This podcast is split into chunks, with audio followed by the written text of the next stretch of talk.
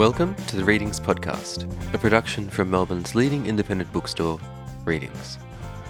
In today's episode, a conversation with Helen Hayward, academic, writer, and author of Homework. When Helen Hayward had her two children in London 25 years ago, she found looking after them easy. Loving and looking after her kids was straightforward. However, loving and looking after her home was not. She had long been instructed to put her career first, so she did. Yet what to do with the mushrooming laundry by the bathroom door? And what about if she actually liked cooking? Homework is a series of personal essays motivated by three questions. 1. Is there an art to running a home? 2. Can it be a satisfying thing to do? And 3. Has the work we do around the home, which accounts for roughly a quarter of our waking hours, something important to teach us about life itself? To discuss all things homework, Hayward was interviewed by Readings programming manager Christine Gordon. Here's Chris. Hello, everybody. My name is Christine Gordon. I look after some of the events that happen at Readings, but I also get the opportunity every now and then to talk to authors of books that I have enjoyed reading. I'm very fortunate today because I have the lovely Helen Hayward with us, and she has written a book on homework, essays on love and housekeeping. This is not her first foray into the written word. She has written before on the tasks that a house requires. She's written before about cooking and about senses. She also is a psychotherapist and she also teaches yoga. And I read in her latest book that she's also very good at putting together a mm. gorgeous bunch of flowers. Helen, hello and welcome to the Readings Podcast. Hello, Christine. Thank you. Helen, I was so interested to read a book that has been written about the joys and the dismay, if you like, of housekeeping, of keeping a house. And in some ways, I was astonished because I have been a fan of your work for many years now to find this such a personal book in that we got it's really your autobiography, but you've put it within these lens of keeping house. Why write a book like this now? Well, it's been a long time in the making. I think it occurred because when I was living in London in a small flat, there wasn't that much to do. I could fit it all in, full time job, even with one child, I could fit it all in. It was manageable. But when my second child was born, the flat became really small and the tasks became quite long and arduous. And I got to the point of realizing that looking after my children was easy emotionally, physically. It was there for me. That was not a struggle. But keeping it on top of my home life was always a big struggle. And I had been forewarned. I was teaching gender, culture, and society. So I was reading Simone de Beauvoir and Adorno and all the big people, the Foucault people. And really, the only person that talked about this side of things was de Beauvoir, but in such a dismissive way. Mm. So she has this scene where she's ferreting out fluff from underneath wardrobes, and she thinks that housekeeping is reduced to that, and that housekeeping is really about decay and not about growth. And I just felt at that point that that couldn't be the whole story. It wasn't my story. And I was getting joy from things as well as it being quite hard work. And I felt maybe there really was an art to running a home and people just didn't let on about it. Mm. Your book, you say that you are more likely to mention to a friend about what you've been reading or how long your to do list was rather than just say, I've been cleaning the house all day and I feel pretty good. Yeah, or or even our sex life, we would share that more readily than how we were keeping on top of our home. And yet, I came to a bit later, Mihaly Csikszentmihalyi, who did the seminal and original work on flow, the science of optimum experience.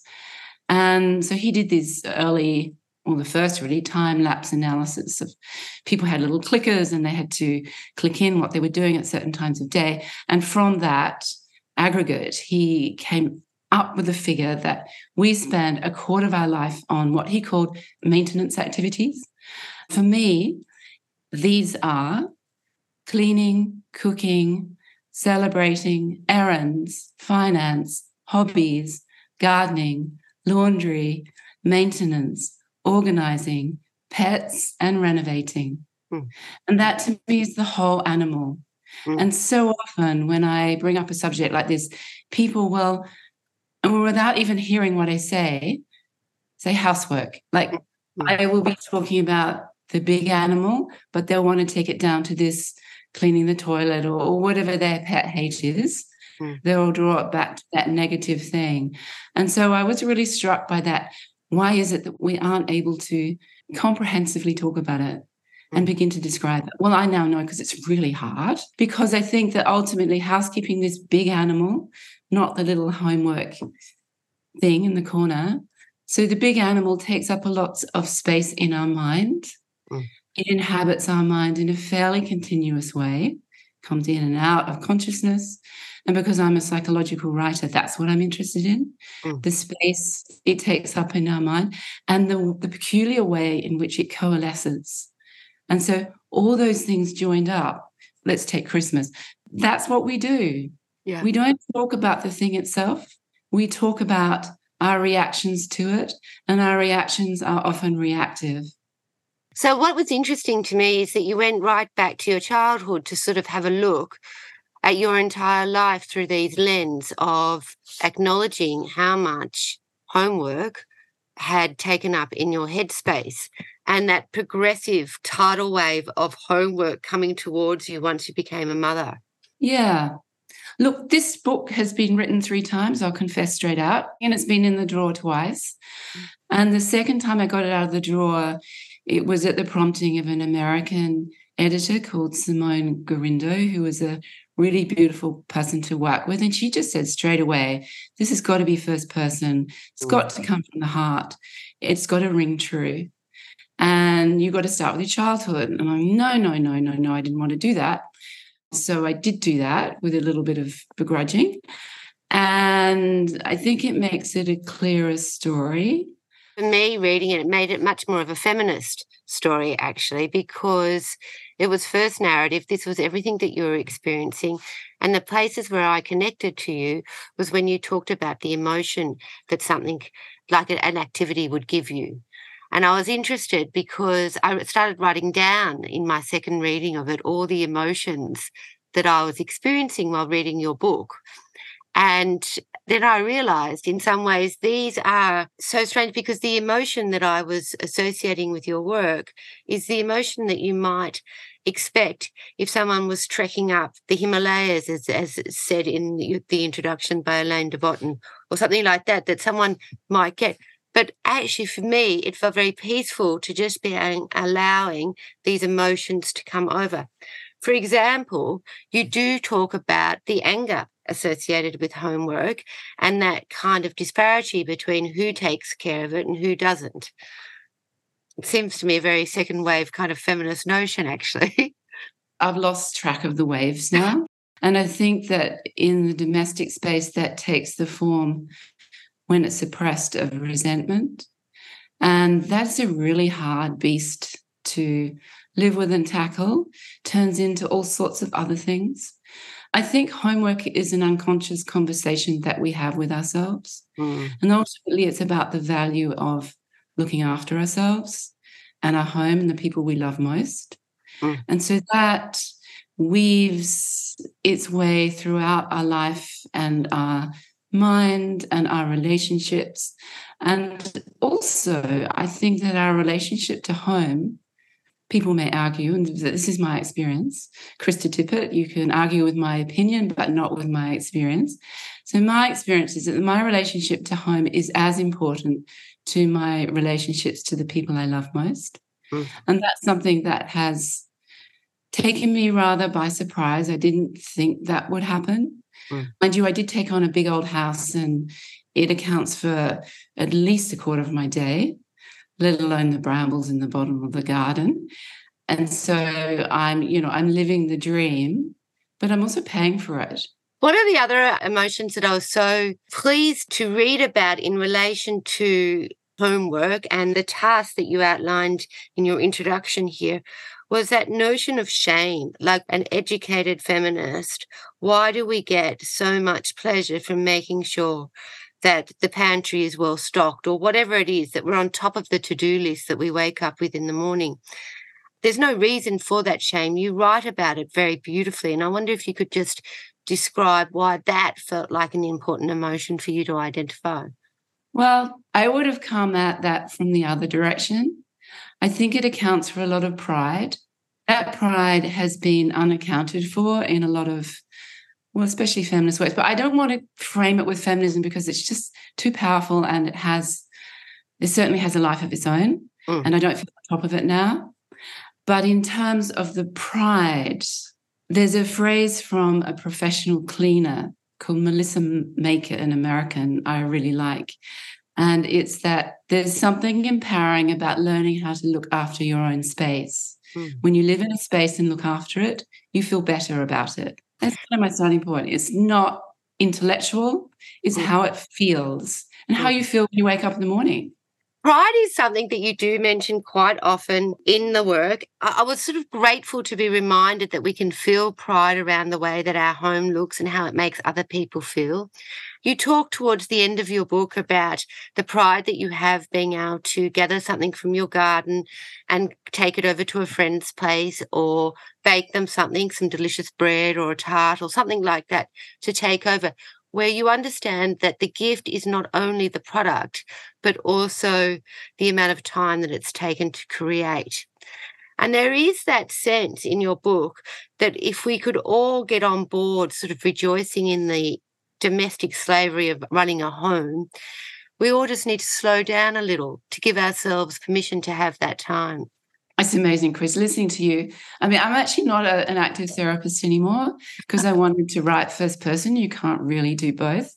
But I'm sitting here listening, thinking, oh, this question's getting bigger and bigger and bigger.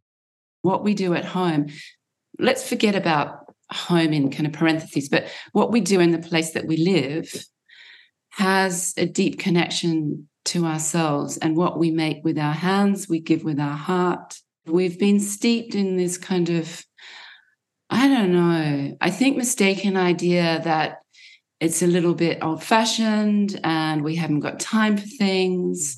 We're trying to change the world and not our own homes. Mm. But really, I'm with Voltaire, you know, you tend your own garden and start there. And it matters. And that's what people respond to. If you are able to express it with love, then they will feel included in that love. But if it is done in a resentful way, you ask six people for dinner and six o'clock you're bashing around in the kitchen thinking, why did I do this? Well, that's what you will display when they arrive at the door and they'll feel really put out. So, yeah, I think that sense of ambivalence that we kind of take on in our late teenage years, looking at my mother, deciding I was no way I was going to live a life like hers. Mm. And I disappeared overseas for 18, 19 years. And during a whole time, I had no interest in the domestic and I had no inkling that I would end up loving it. And I was on the side of the negative ambivalence. And that if you were doing that, you were subjugated to the needs of others, you're living a compromised life. Mm. And there's nothing true about it that notion of a complicated life comes up quite often as a theme in your work. To me, it seems as a reader, I felt like that you came to an understanding within yourself that it was courage that was needed to overcome that terrible sort of dirty label, if you like, that actually giving and doing for the people that we love is not a crime, but it takes courage. Do you agree with that? There is a problem in the nuclear family, though, and I'll be quite open about this. Yeah, yeah. So I'm not a romantic. My definition of maternal love, because that's the only one I've experienced, is of being run over very slowly by the people I love most. I'm going to say this on your podcast. I certainly didn't put it in the book, but I think it's an act of supreme charity to keep on giving when it's not reciprocated. And you need courage for that, mm. don't you? You need to be brave to keep doing it, to face up to that every single day as a woman or as a mother. That's bravery. Ultimately, I did it because I didn't care what they thought in the here and now. I, I should also say that during those 10 years, three people I care about hugely died, and three of them in one year. And that was a turning point for me. I sat in a funeral and decided that I was going to stop, well, not struggling altogether, but I was going to stop beating myself up. There's a passage in Helen's book for those that are listening along where she talks about going back to England to visit a friend who's very ill. That was quite a turning point for you, wasn't it? That you were just going to make the most of everything. Yeah, she was a real teacher. And I think that if you have deaths in your lives, and we all do, what you take from that is their gift. Mm. And that's what I took from it that I was going to live up to this thing. And, and in terms of strength and courage, I think that resilience is the result of overcoming your resistance. And the stronger your resistance, the harder the effort, but the more valuable the resilience that is the result. I couldn't agree with you more. The keeping ongoingness. It's not complicated. That's interesting. I mean, I do think actually it is complicated for many people that that sort of sense of resilience because so often women of our generation, when we were growing up, there was no part of us, as you said earlier, and you say in your book, that we were going to be living the lives of our mothers or of our grandparents, that we hoped with each generation something dramatic would change. But the reality of our lives of being mothers has meant that in some ways we just had to find spaces for it. Our lives became busier and busier, and our expectations get higher and higher, not only of ourselves, but certainly society's expectations of what we do. I thought that your book, Homework Essays on Love and Housekeeping, was important because throughout the journey that you describe from childhood, a woman living in her own home by herself, having gone through marriages and gone through childbirth and parenting, gone through those heady years of it, you do keep coming back to this theme of love and being honorable to that notion of what that means, which is what you've just talked about, I think. Yeah. It's a run over love, though, Christine. Mm. It's a broken, open kind of love, which to me is on the side of agape, not romantic love. Mm. The love that finds you and changes you from within and that is irreversible. Do you think that once you have accepted why we do things, what the end result is for ourselves, that's when contentment and happiness can be pure? I studied Freud years ago. One of the things he says in Civilization and its Discontents, pretty sure it's there, he says, we don't choose our parents, our circumstances, and to a large degree, our character. What, however, we are responsible for is for finding our satisfactions and pursuing them. So rather than contentment, which is another story altogether, I'm more interested in satisfaction. And those things require effort and energy and love and planning. They're not spontaneous, they don't just happen you need an intention, you need a practice. So I'm interested in homework as a practice akin to yoga. It's something that you align yourself to.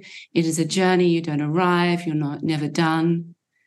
But there's always this sense of inner purpose and worthwhileness. And I guess I'm trying to reclaim the domestic as something that is worthwhile in itself mm. Not more i'm i'm sort of not getting into the comparative thing. There's a line from daniel kahneman we're not very good at describing things in themselves rather in relation to a fixed point. And i think when we're stressed and most of us are stressed a lot of the time mm. we collapse into comparisons and invidious things that don't end up making us feel very good. And unfortunately the domestic has filtered its way into that realm. So if it's not an anecdote, it's it's it's a put down, it's a denigration. Mm. And I think there's something really beautiful about it that we all feel in our soul. We don't always let on about, but things like Christmas prompt that longing. It's a lot about longing. Mm. And yeah, I feel that we're responsible to bring that longing to life. Mm. Even badly. Like yesterday, Christine, I decided my front door should be green And I wasn't going to say this is Christmas. I just thought, no, green is good. So I painted it twice and it just looks terrible. But because I just went ahead and did it.